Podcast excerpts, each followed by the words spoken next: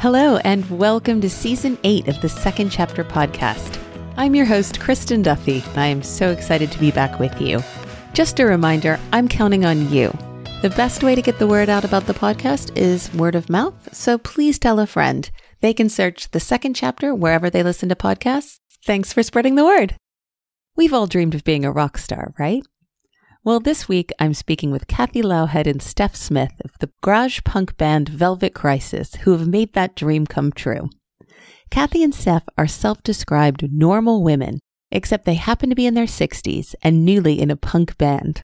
Thanks to Ruth Miller and her unglamorous music project, women like Cathy and Steph aren't, quote, old women sitting at home watching TV, but old women on stage. We're talking about how punk music has stopped them from being invisible has allowed them to embrace their inner loud. I've got nothing to write a song about. And oh, yes, I have. And so I wrote my first song, which is called Invisible Woman, which is about as women get older, they, they're easily ignored. They're just not there. I'd never written a song before. And suddenly I was writing loads and loads of songs, and I found that it was an outlet for what I hadn't appreciated was a lot of built up anger. Cathy and Steph, thank you so much for joining me for the second chapter. How are you? Very well, thank you. Thanks for asking us. Yeah, thank you very much. We're good. I originally found you because Cathy was featured in The Guardian talking about Velvet Crisis for their Life Changes After 60 series, which I'm always reading because, of course, I love them. But first, I would like to know a little bit about you before all of this, this Guardian article, etc. So, Cathy, since I've found you two because of you, give me a little bit of your career background, life background.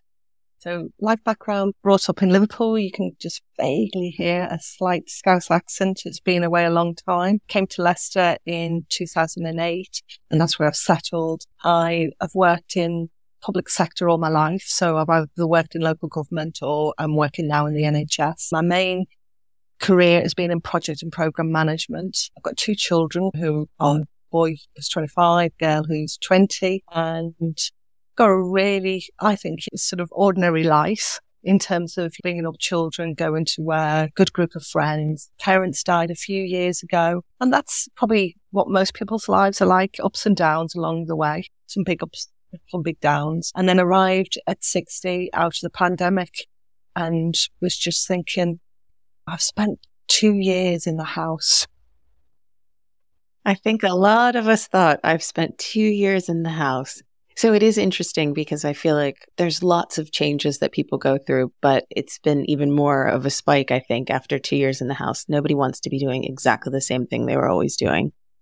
And so uh, my office, like many people, used to be a child's room left and now become my office. Because I work for hospitals, going into work was only ever and still is when it's really required. So I still spend a lot of the time in the house in the week. And one of the things that I don't think anybody had ever realized was as much as we hated going to work often and moaned about work, there was a great social context to work and seeing people and talking to people and feeling what you're doing was good because you were in with other people talking about things, whatever that job was, really, really important social aspect of it. And then the pandemic took work away, took that work aspect away. It didn't take work away, although it did for some people, but took that work aspect away of the social dimension. And so every day you're in the house, your house is your office, your house is your home, your house is everything you do, and you're largely there on your own.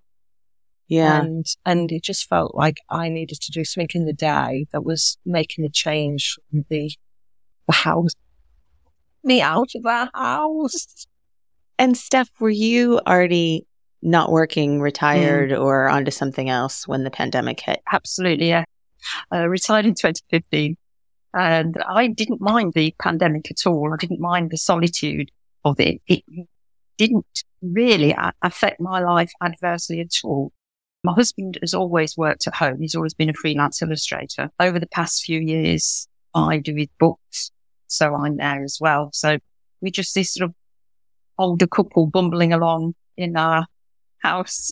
I discovered walking out. I discovered buttercup, buttercup meadows was the big thing for me during the lockdown.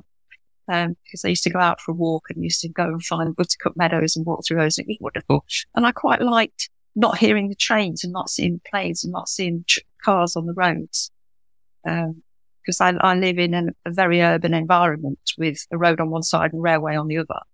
Mm-hmm. And it was so beautifully quiet. And I really did enjoy that. And it meant I could, I could play my guitar as much as I wanted. I played classical guitar, um, up until the start of the pandemic. But I've been a science teacher all my life. Uh, yeah, I was going to ask about that. Yeah, I know um, you said as a biology teacher. Yeah, I was a biology teacher. Started off as a biology teacher because I don't know anything about physics and chemistry. And then in 1985, when they introduced the national curriculum, you had to be a science teacher. You couldn't just be a specialist. So I went from not knowing anything about physics and chemistry to having to teach GCSE level physics and chemistry as well as biology. And that was an ordeal for me. I got to, I, I never ever got off of the physics at all. And I got a story about the, my last year of teaching. They introduced a new module for the year 11s, the GCSE kids on electricity and magnetism. I taught electricity and magnetism before, but not on this module. So they introduced a new module with a new test. So I taught the kids the work. And while they were doing the end of module test, I thought, I'll have a go at this test. I didn't tell them I was doing it, but while I, so I just did it while they were doing it. And when I marked everything, I got 11 out of 20 and they were all get, they were all getting 16 and 17 and 18 out of 20. So I taught it properly. I just didn't understand it. I just didn't get it. And that was in my very last year of teaching. That's how much physics I learned. I just, it just didn't stick because if I'd been interested in physics, I would have learned it originally. And you mentioned guitar and that I know that you'd said to me prior that you'd p- played for 30 plus years. Yeah. So was it always just something that was a hobby? It was yeah. it? Yeah. My brother, when I was a kid, when I was about 13 or 14, my brother gave me an old tatty little parlor guitar. And uh, I wanted to be able to play like Joan Baez and Bob Dylan. So I went to a music school shop and said, do you know anybody that can teach me to play guitar? And she said, yeah, my husband teaches. Come along, I'll teach. So I went along every week for two years and had a guitar lesson and he taught me classical guitar. And because I was too young to say to him, this isn't really what I want. I learned classical guitar and I learned to read music and some nice pieces and I just kept it going. I was always interested in it. Uh, so when I was 40, I bought myself a nice classical guitar and started having lessons, had lessons for about six years. And I gave the lessons up because that changed, I changed my teacher and I didn't really get someone in the teacher. And I just kept it going as a hobby and I'd buy new pieces and so on, but I never progressed any further. But that was mm-hmm. enough. That was fine. It was wonderful, gentle, beautiful release I think it's interesting though that you continued playing, that you bought yourself a nice guitar and started doing lessons at around 40 or at 40 and still did classical. Oh, Even yes. when you were old enough now to say, you know what, that wasn't what I wanted. I want to play Joan Baez.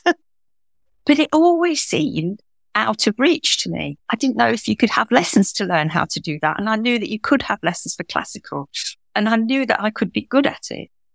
And I don't know, got to grade four.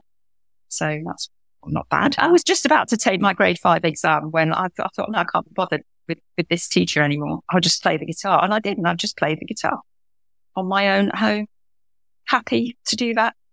And I think it's fair to say, like Cathy said, you've had, for lack of a better word, normal lives. You're nice, normal ladies leading nice lives. Is that an accurate well, description? Very ordinary in terms of yeah, you know, school, just went through school, went through college, went through work, had a family. And it's not that there weren't obviously massive moments for us, um, the family and for me in those times, but there was nothing extraordinary about it at all. A lot of times I ask people how they came into their first careers or their careers to begin with. And one of the questions is, was it what you felt was available to you at that time? I'm going to answer this because I, I look back, I look back on my teaching career and I wish that I had not been a teacher. And I sort of fell into it. I, I didn't know what I wanted to do when I left school with my A levels. And I worked for two years as a research technician at Leicester University. And the only way that I could carry on with biology at university level, which is what I wanted to do, was to be a teacher. mm-hmm. because I didn't have any other science A levels. My other two A levels were art subject. So that's what I did. I didn't really give it a lot of thought about the fact that I would actually be in a classroom with the kids.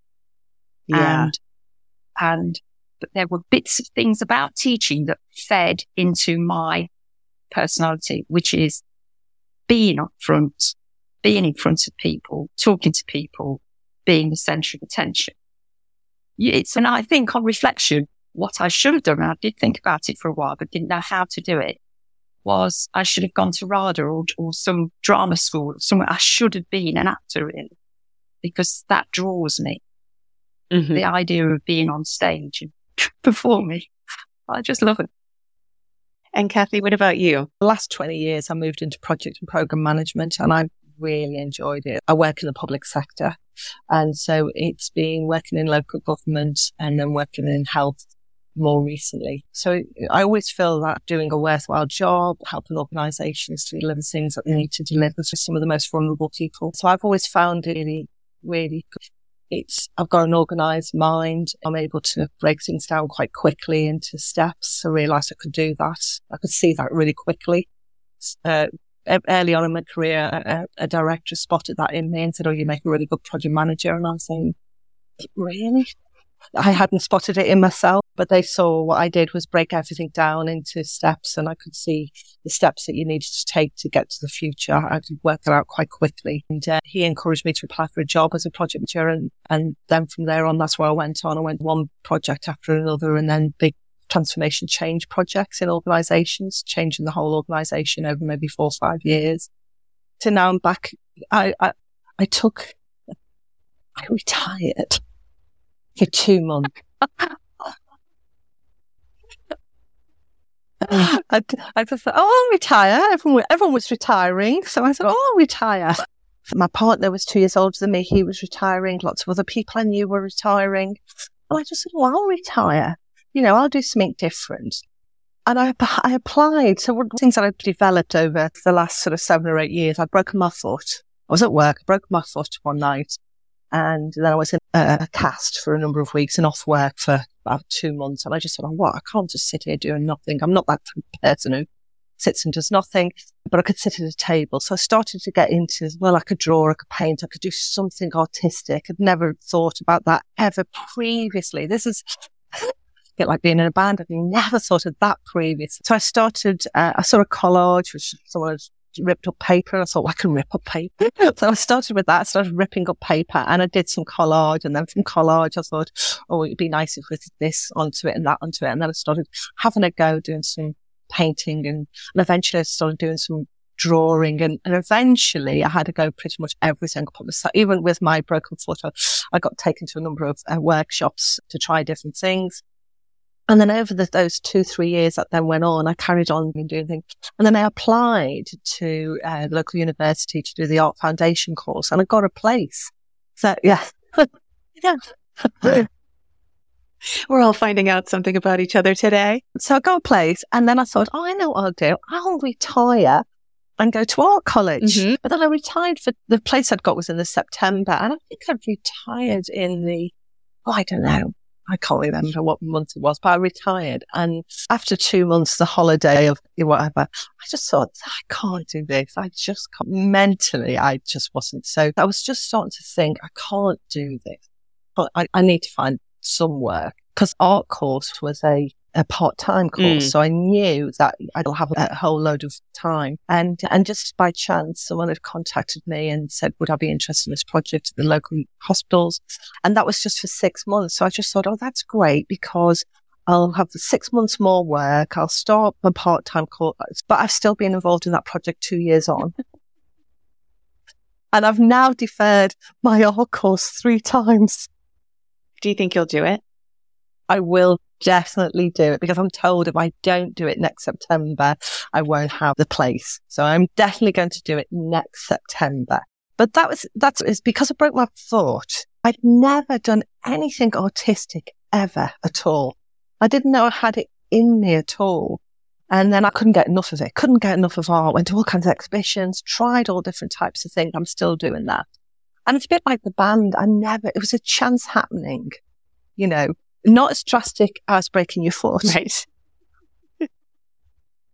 but nevertheless, a chance happening of just seeing something. a friend of mine on, on our Facebook pages and just saw something and just thought, well, yeah, that looks quite interesting. That'll get me out the house. Yeah.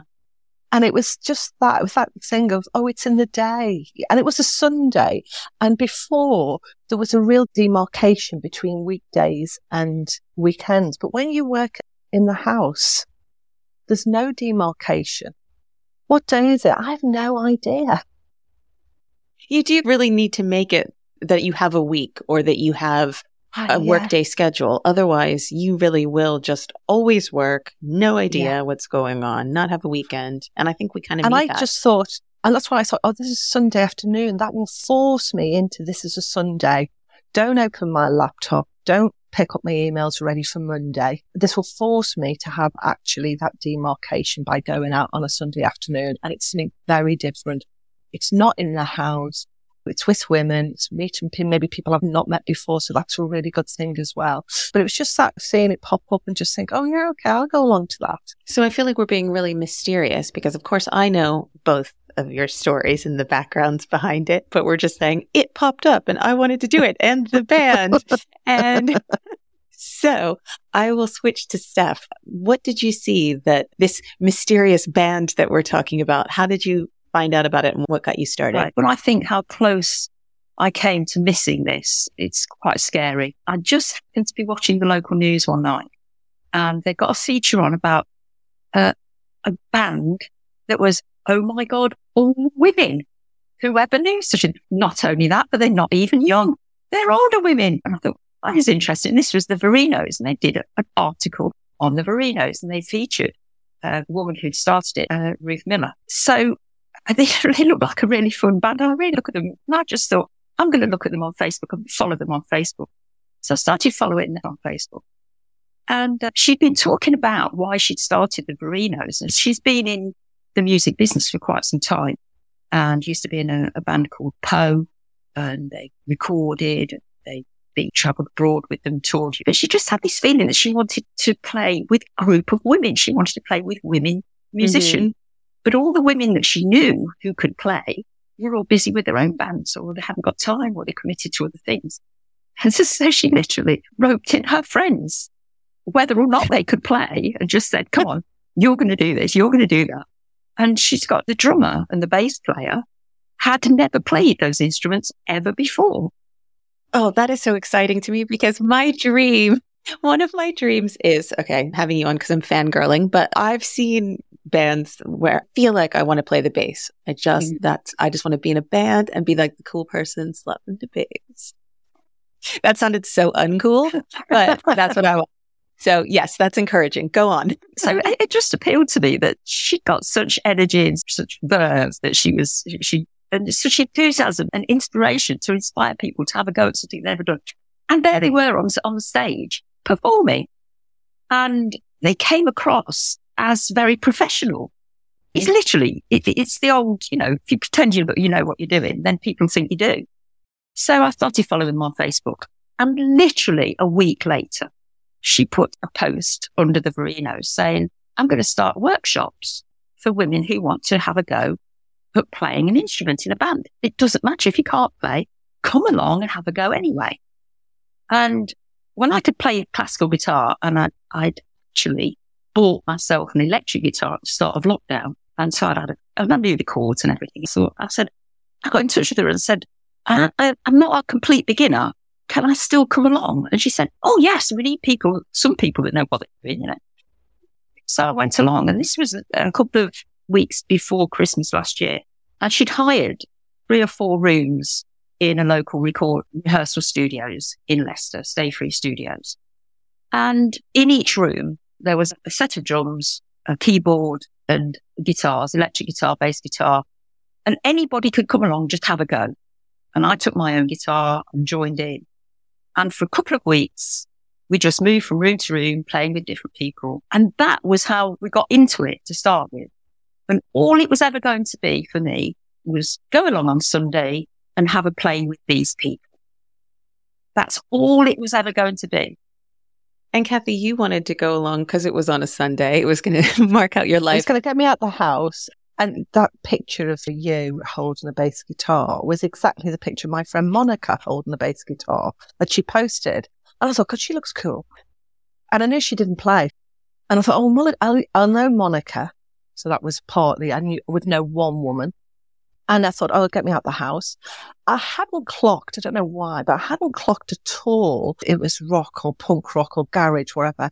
I just thought it was come and be in a band. So I was, ex- because I've done lots of community stuff in the past with women, I was expecting it to be like in a hall mm-hmm. and there'd just be instruments and we'd just be sitting around shaking things or like the junior school orchestra. And there'd be like tea and cake, because it always is when you put women together. And it'd be something like that. And it just, you know, a bit sort of sedate, uh, it sounds. Not necessarily sedate, but a bit sort of like fun, a bit more communal and, and whatever, and just have a go and here's whatever.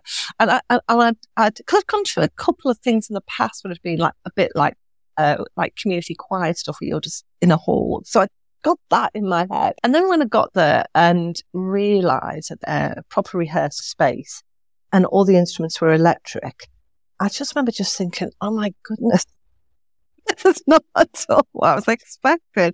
And also, uh, initially, it, it, didn't put me off. It just was making me think. It was like, I, I, was like the rabbit in the head, like my eyes were just going wider and wider. That Ruth was absolutely committed to this being professional mm. and not professional as in a, you know, um, maybe serious is better yeah. word than professional. Serious about out of this would you would be able to play in a band and do something maybe you'd never thought possible before. It is incredible, but it wasn't just about fun. Mm-hmm. It was about fun and being serious about having fun being in a band slightly different take on fun. It's fun because it is an immense fun and you can see just you absolutely love it. But there's a seriousness to it, getting better. Ruth's ethos was that anybody can play. If they want to have a go, they need to be able to play a chord. If you can just pluck this string in time with the drum, and if the drummer can just keep that beat going, and if the bass player can play this, then you do it all together and you've got something that sounds like music and you've got people working together and it lifts people's belief that actually they can achieve something. They suddenly realize that just by doing something very simple. Would you agree with that? It was incredibly accessible. Yeah. I came in and as I said, it was all, I'd not played anything before. It was all electric. I was just thought, oh my goodness. But the first thing she did, everyone could play some mix. We're just going to play a two note song. We're going to learn B and we're going to learn G. Mm-hmm. And so people got their guitar. So you could do it. I'm telling you now, you can yeah. do it. Your bass guitar showed you positions where G is, whatever. To be fair, I didn't know where G was on a keyboard, so that's why I emanated to that. Because I thought, oh, I know where G is. And then with the drum, she was just showing the drummers who wanted to have a go drumming, right, this is a really simple beat. So she broke everything down to its bare bones. And a lot, of she said, a lot of songs are based around a three chord what you know, mm-hmm. now you hear this, you realize that it's actually quite simple. But she made it incredibly accessible. So we played, I was in the absolute beginner's room and so she was like say, A and G or whatever. The, and then she said, right now, think of some words to go along with it. Say, what did you do today? Did you walk the dog? Or do a song about walking the dog. I walked the dog. It was raining. You know, that was it. That was it. It, it ran from four o'clock. And then there were different rooms. You know, there were people like Steph who had knew her way around a guitar and some people who, who knew how to play and others who didn't. So it was a real mix. It was a mix of women, mix of ethnicities, mix of ages and of, of previous experience. And then at whichever room you were coming up to six o'clock when it ended, we'd all go round each other's rooms and hear whatever song had been created that day by whatever group. And we all clapped because we were all in awe of, you know, what somebody had done. We go, oh my God, that's amazing. They've just done that. And then go to the next room. Oh. and it just felt great because everyone was like responding instantly to everybody else. And, and the other thing, forget about this, but the other thing we have to bear in mind is, as you know, Leicester was the first to go in the lockdown and the last to go into mm. lockdown. And so we were all there in the rooms with masks on And you can see pictures of us with, she's going to go, right, all get together, all get together. And she take a picture at the end of 20, 30 women, all with our masks on. Nothing more punk rock than that. But it was incredibly accessible. There were women who'd never held a guitar, never held drumsticks. In those early weeks, we're just doing two beats or two thrashes of the guitar. That was it. Who are now, well, it's going to say 12 months, but actually everyone played in, in three months later and all played with lots more notes. Yeah, that's one of the things that I was really wondering about is how do you go from, okay, we have this absolute beginner's room and we're moving through these rooms and making up songs about walking the dog in the rain to Velvet Crisis, a band which is playing out together, which obviously you've chosen what you actually do in the band. How did that transition happen? For me, I was in the absolute beginners, but a long, long, long, long time ago, I had piano lessons for one year. I, I was living in a shared house in Coventry, gone to a jumble sale. There was a piano there for £14 and I just thought, brilliant, we'll have that. And so we wheeled it back so we wheeled it back to the house and then I got lessons for one year while I was living in that house to play the piano. And then I moved different houses and the piano couldn't come with me and it couldn't come with me till I moved back, moved to Leicester and then it came to me. But then I just, I never ever had lessons after that one year, but I did know generally. I could start to remember, I, was, I could start to remember chords and then I was looking on YouTube in, in between the week trying to remember the chords and so forth. And then I think I'd been there for maybe the third week or fourth week, can't remember. And I'd got there a bit earlier and I was playing around with the chords and I started to remember the scales. And Ruth walked in and she went, you know chords? Well, a bit. And she says, you can't be in this group, this room, the absolute beginner's room. So she picked me up and I was going, oh no, I'm really happy here. this is a good place for me. I'm fine.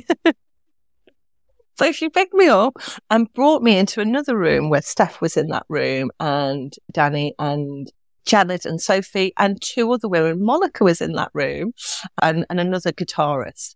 And she said, you've got a keyboard player now. So we were all in that room and we were in that room for a couple of weeks more, messing around. And then she said, one week she came in, she said, Oh, I need two guitarists because nobody's turned up in another room and they need some guitarists. And Monica and another guitarist left us to go into another room. And that left the five of us in and the five of us became Velvet Crisis. So that leads me to two other questions. Unglamorous music. Is that how has Ruth, when she put the post up about the workshops, were they originally called unglamorous music? I've known it as that right from the start. Okay, yeah. yeah. I just saw it on my friend's Facebook page, so I didn't see the original post. I just saw my friend saying I went to this thing. It was great fun. Come along, so, sort of thing to other women. Ruth's vision was to not just to spread the word that women can be in band, but to promote a scene within Leicester, mm-hmm. a women's music scene within Leicester. And the overall name of it was Unglamorous Music. Right from the start, right. she had that vision. And just going back to what Cathy was saying about the way the group came together, we literally just would just jam because we didn't know what to play. And I might say, oh, let's just do this chord and start playing whatever. And it would just come together. We, and we seemed to gel together really well. I remember one uh, quite early on, very early on in the group, um, particularly good jamming session. And as we finished, I said to the group, we're a group, aren't we? And they said, yeah. And then on, we only played together. And somebody from one of the other groups followed me. She's told me this story, but I don't remember it she came in, a singer, and she said, Oh, can I come and join in with you? And we said, apparently, no, we're a group. So rude. Oh no, I don't know. Did we? I, I might not have been there. Yeah, you were there. so, so was Cathy singing at that point? Because I know how did where you know? No, no, no, no, no. So I, you were like, I we're a group. We don't have a singer, but we don't need one. Oh, we had the singers. We had oh, people okay. who did the songs, but okay. In fact, we're very flexible with England. But Ruth's vision for the organisation, if you like, was was for everybody who, for all the bands, to perform. Uh, she'd organised a gig. She told us about this right at the start of the year. She said, "I've organised a gig on International Women's Day which is the 8th Yes. of March. I was going to say 8th of March. I know it very well. And uh, it's going to be at this pub in town.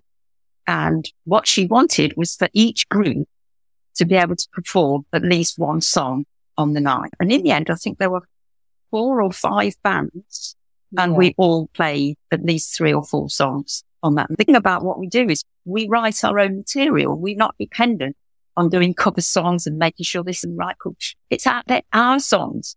So if we go wrong, nobody knows except us. I think we'd been together maybe a couple of sessions. It was quite soon after we, the five of us had got into the room and we'd started being a band or a group, whatever. And then she came in, she got everyone at the end. And so I've got this idea that it'd be really good a gig and it'd be on International Women's Day. And I remember everyone just go, Oh, it's only a couple months Yeah. away.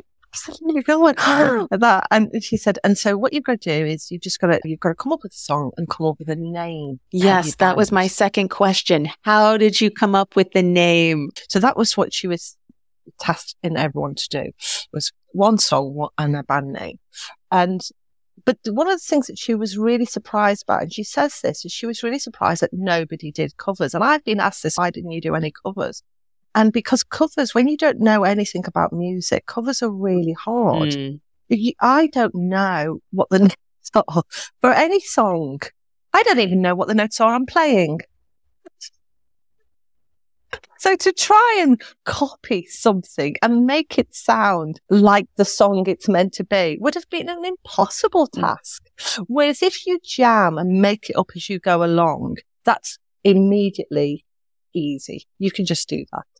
And so that's why I think everybody, it wasn't necessarily to do with wanting to be different or unique. It was more just a practical reason at that time. how wonderful it's opened up this sort of fount of creativity that I didn't know was there. I didn't know was No. there. I mean, you, you, Cathy, you, you not mention the fact that you, you're a poet and you do write poetry quite often during our jamming sessions. We'd be jamming away and Cathy just gets her phone out and walks up to the microphone while we're jamming these chords and starts singing her, her lyrics to this. And that's, well, we've had two or three songs come out from that, haven't we?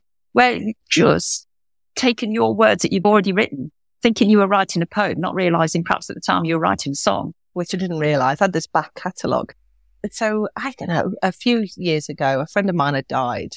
And as a release, I just started writing some poetry as a way of just managing that. Mm-hmm. She does. I think, a lot of people do this. He writes things down and that became a bit of poetry. And, and then through that, somebody had said, um, Oh, there's this poetry night. And I said, Oh, I'll go along because I'm writing a bit now and I'll, I'll do stuff. And I went along, uh, to, uh, something called Find the Right Words.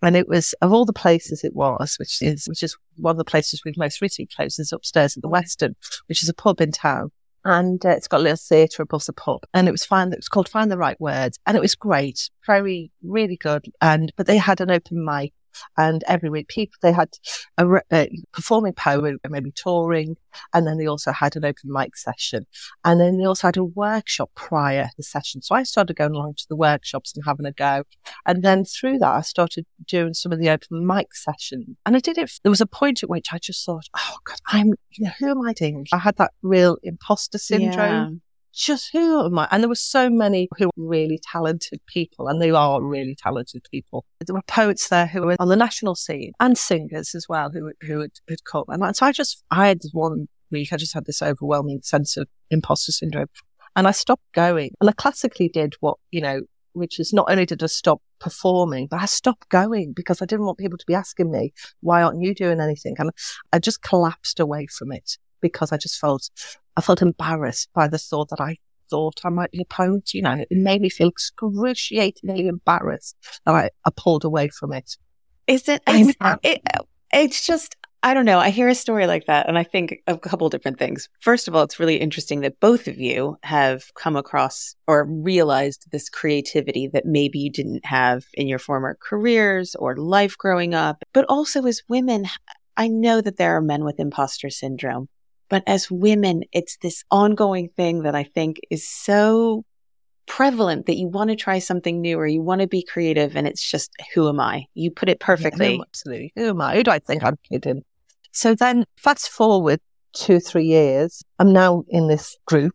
And someone says, I can't remember who said it, who, which person said it, but someone said, has anybody got any words? And of course, on my phone, even though I'd stopped going and doing it publicly, I had carried on writing. Of course, because it was in you. You had no choice. You had to do it. It just was the imposter syndrome holding you back.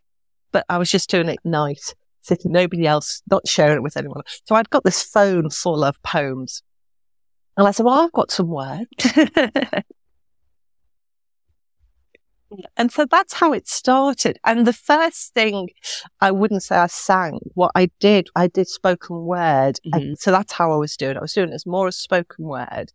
And certainly the first one, and then I, I've gone on to perform, it's more spoken word than singing. Because that was the only way I felt confident enough to do it, which is all, what the one we end with. That is, but there's certainly more spoken word because I didn't think I could sing, but I was happy shouting it.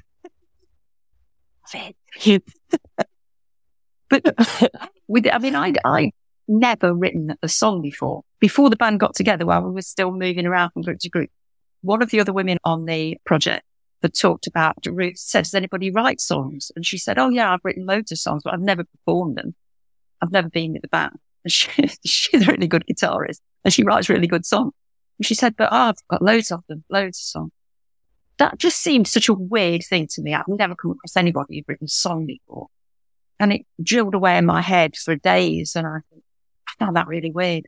What would I write a song about? I've got nothing to write a song about. And then, oh, yes, I have, you know. And so I wrote my first song, which is called Invisible Woman, which is about as women get older, they, they, they're easily ignored. They disappear into the background because they're of no value anymore. You don't see them on television. You don't see them, you know, they're just not there. You just they put you in a box, put you on the head and say, there, dear, you'll be fine. And I wrote that and I'd, I'd never written a song before. And suddenly I was writing loads and loads of songs and I found that it was an outlet for what I hadn't appreciated was a lot of built up anger. well, I was going to say, what a perfect, you know, you say, Cathy, oh, I don't, I didn't think I could sing. So this was something I could shout. Invisible Woman sounds like a song that absolutely needs to be screamed. Well, Cathy does the screaming in our group. but yes, you're absolutely right. I mean, my songs do tend to be complainy songs and Cathy's songs are, are, much more, oh, I don't know how I would describe it, much more to do with political justice. Uh, also worth screaming about, really I have to say. worthwhile topics where I'm just moaning about things, you know. No, I think, I mean, I think it's fair that either of them could provoke a nice amount of anger and some good screamy lyrics. So this is the thing that, that we say about this project because we're not all young kids and all what occupies the attention of very young people, teenagers and twenties is their love lives. And a lot of songs are about, I love you or you don't love me or whatever. Yeah. Heartbreak. And so far, I don't think there's been any of that. It's been all about our life experiences and what we see and the injustices that we see. So we've got song themes. It, we just within our group, Velvet Crisis, we've got corporate greed, corrupt mm-hmm. politicians, mm-hmm. exploitation of workers, strikes, as well as things that annoy me. Kids leaving home, relationship changes. I was going to say, that sounds you know, like all annoying already. It's, it's just an opportunity to say what you really think about things and to literally say what you want to say rather than couch it in ambiguous language. Yeah. just aggressive, if, not passive aggressive. Oh, yeah. Uh, and I uh, also think if you're going to be on stage and there's going to be people listening, you might as well say something important, yeah. mightn't you? Than yeah, say absolutely. About yeah. We're going to inflict my pain of singing on you. It might be about something important. You've got a lovely voice, Cathy. and I understand you're taking singing lessons now as well. Lovely voice that was plus training. Uh, so it's training. I was coming up to 60. So my 60th birthday was in October and, and I joined this, I think it was something like the end of October, beginning of November. But I'd had a list, like a lot of people do around big birthdays, things I want to do. And on the list, it was like learn a new skill because I think it's uh, learn something new. Wasn't a skill, learn something new because I think it's really important. you know, mentally. And, you know, I'm a great believer is you're never too old. There's always things you don't know. And, and learning something new is something that keeps you present, Mhm. you know. So that was Absolutely. really important to me. And, but I never knew the thing that I was going to learn, learning, you know, learning how to sing. I didn't even know I could sing. So that's the other, it's not something that had really ever been in my life. I think music was always something that I listened to. God, I had seen endless bands and I could never get enough of music. I've always been really music orientated. That's never changed. But I always thought it was something that I listened to and something that was never created by me. I never ever thought that this would be my skill. Ever, ever. And so it's, it's just taken me utterly by surprise. I'm doing two things in the band. I'm playing keyboards and I've started singing. But I was really conscious that I can hide the keyboard because the guitars are so loud and so are the drums and I can turn the keyboard down. So, so my priority for getting better was not the keyboard. Whereas my voice, because I'm there and I'm at the front and I'm singing and I can't, I have to get that better. So that was my sort of, so I focused on the voice rather than on the keyboards of improving. And this is the same thing about women in our heads is the band was saying, because I said, oh, I've got this tune, I've got this song, I've got this idea. And then Sophie particularly would say, well, sing it to me. And I go, well, goes, it goes something like this.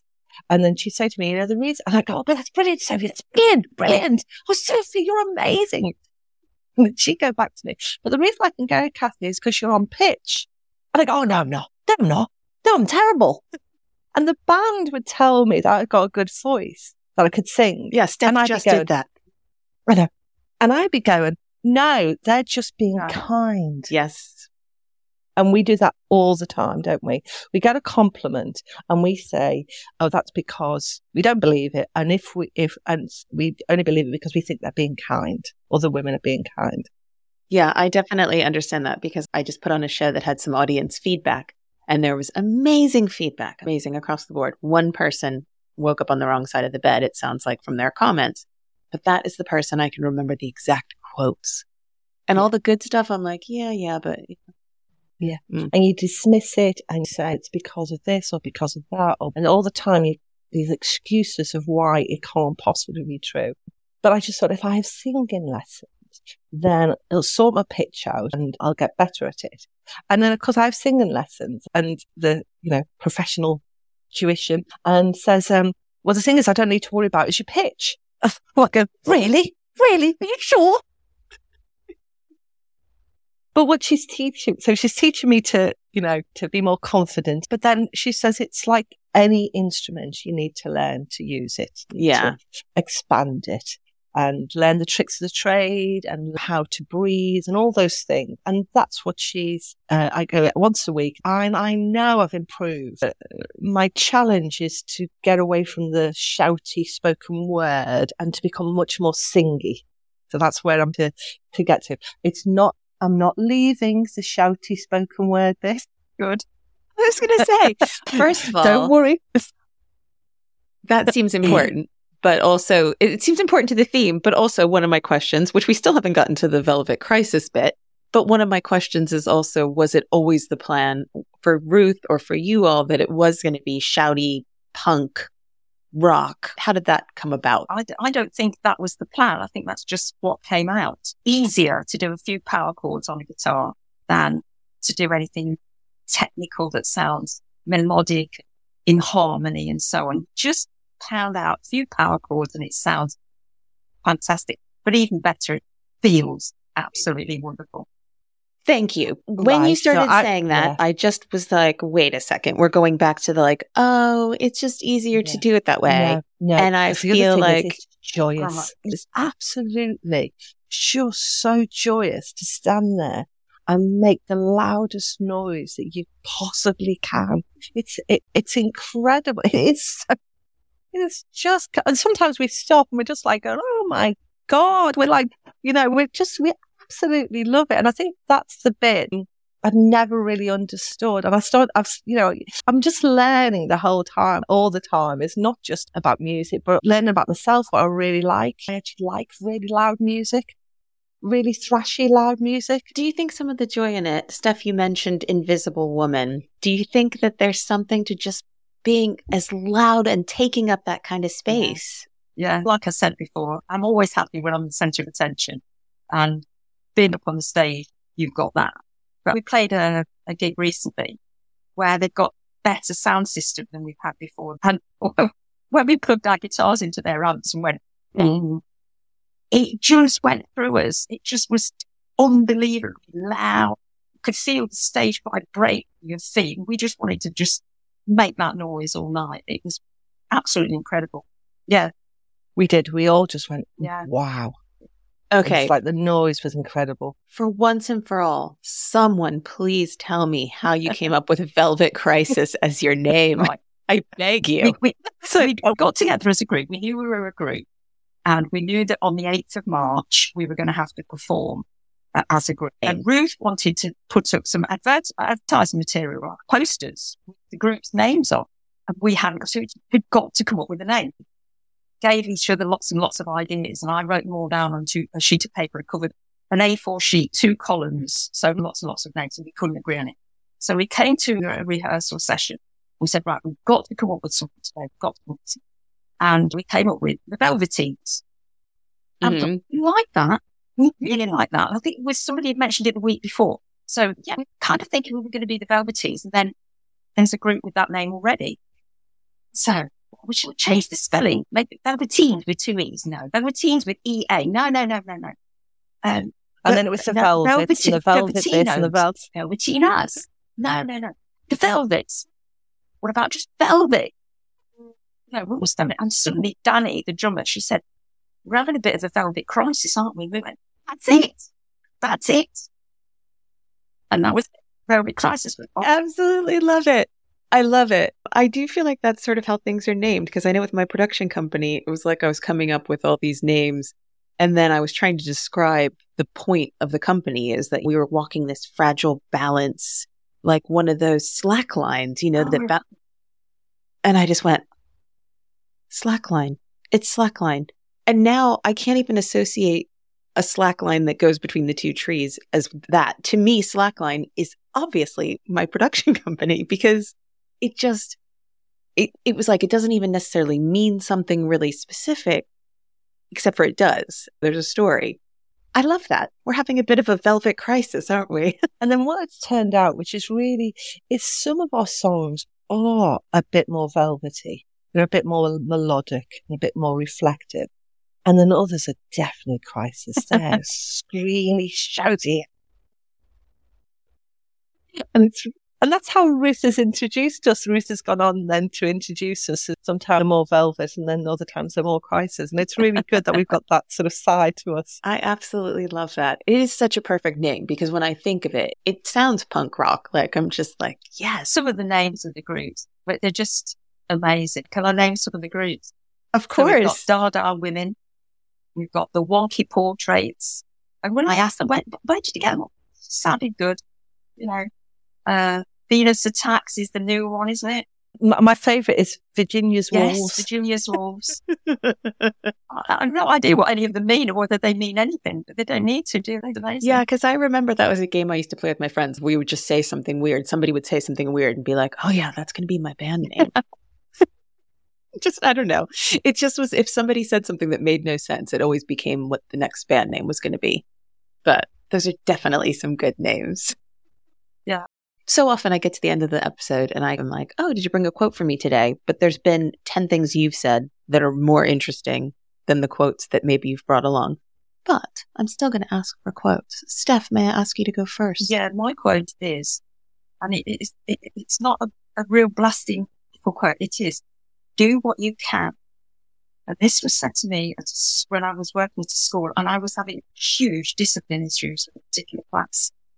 And I've had all kinds of advice and so on. And I, in the end, I went to my head of department and said, please just give me something that I can take away that I can use for this class. And he said, do what can. And I was so disappointed with that. I can't do that more. And then as over the years, I realized what a wonderful piece of advice it is because if you do what you can, nobody can ask anything of you. Done what you can. Justified what you do because this is what you can mm. do. If you can't do it, you can't do it. But if you can do it, you'll do it and you should do it. And you absolutely should. And I just think it's a really good, understated piece of advice. Yeah, it's a good gift. It. And it's a good gift to yourself to say, yeah. I'm going to do what I can. And sometimes that's going to be a lot. And it's going to be, I'm really doing what I can. And other times it's saying, you know what, I can only do what I can. And it did kind of change how I thought about that class. Hell, reverse sort of way. I do think a good piece of advice is something that comes back to you again and again in a time when you need it. So I think that's a great quote. Cathy?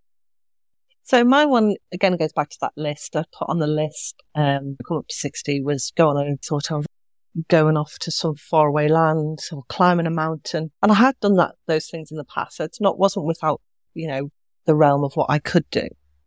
And I think quite often when you are, you know, you're looking at sort of a big life event, you're thinking this is something I need to plan. It's something I need to put money aside for. It's something I need to organize. It's it's traveling halfway across the world. It's doing all these sort of things that go around that to have this big adventure. And it turned out the adventure was around the corner on my doorstep. And I think that's this idea that to do something amazing, you have to plan and spend lots of money on and get caught up into that whole idea of, of it being something that Instagrammable and you're going on this, you're going to do that, you're going to see these amazing places. You have to spend a lot of money to have an adventure. When actually, I spent hardly anything. It was £10 a week to go down and use the equipment on a Sunday afternoon. And I have had the biggest adventure and I am having the biggest adventure of my life. So sometimes that adventure is just around the corner. I agree with that. Yeah, absolutely. I do have to ask, what's the ultimate velvet crisis dream? Wow, that's a good question. We haven't even thought I've talked haven't about, that. having our own album, haven't we? Almost got enough material, I think, to do our own album. But for me, I for me, it's like the playing live. So it would- it would be just playing live. Um, You're living the dream then. You're living yeah, the we dream. are. We- Quickly. We're not going to be a, a, a full time, permanent punk band. Everybody's younger than us. Never say never. People, people never they're, say they're never. all working. Danny's an estate agent. Sophie's a scientist with the Space Centre in, in Leicester. Um, Janet's a conservative Church of England. They're- people with proper careers. Proper. I, I mean, I had a proper career, but I'm retired. I don't have anything. Yours, I've got all the time in the world, but they haven't. And they're fitting all this in and you're fitting this in around a, a working life. But it's just so exciting and so interesting. I don't ever want it to end. I think this has come as important. So that's why I wouldn't use the word proper because I think we've all got to a place Yes. where it's as important as our jobs and our time with our families. It's getting that balance. isn't it? It's, I think we've all, it's all been elevated as important because it's as much about us as our career. It's as much as about us as, as, as us as individuals. It's getting to that status, isn't it? That this is what makes us who we are and what makes us happy. Yeah. Yes. Well, I think you're both rock stars, punk stars. You need to go and get yourself in a band. I can see It you can do like it. cool. You do. You look. You look like you'd handle it really well. To be fair, in in college, I was in a band and I sang and played my violin. So you know, Well, there you go. what goes not- around comes around. Electrify a violin.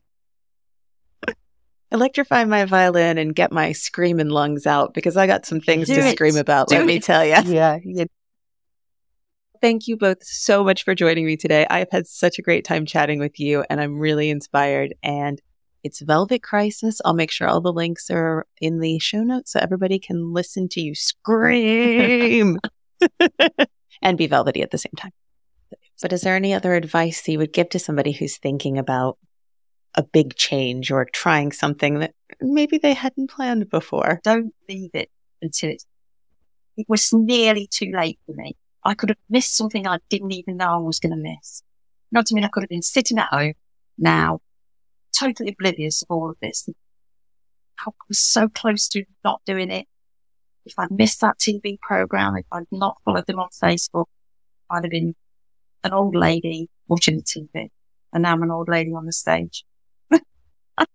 just do it. Just don't wait until you've got time. Yeah, just do it. Just do whatever it is that you're thinking, oh, I'd love to have a go at that. One of the, Just do one it. of the songs that the Veronos sing, one of the lies is, I thought I'd had the best years of my life.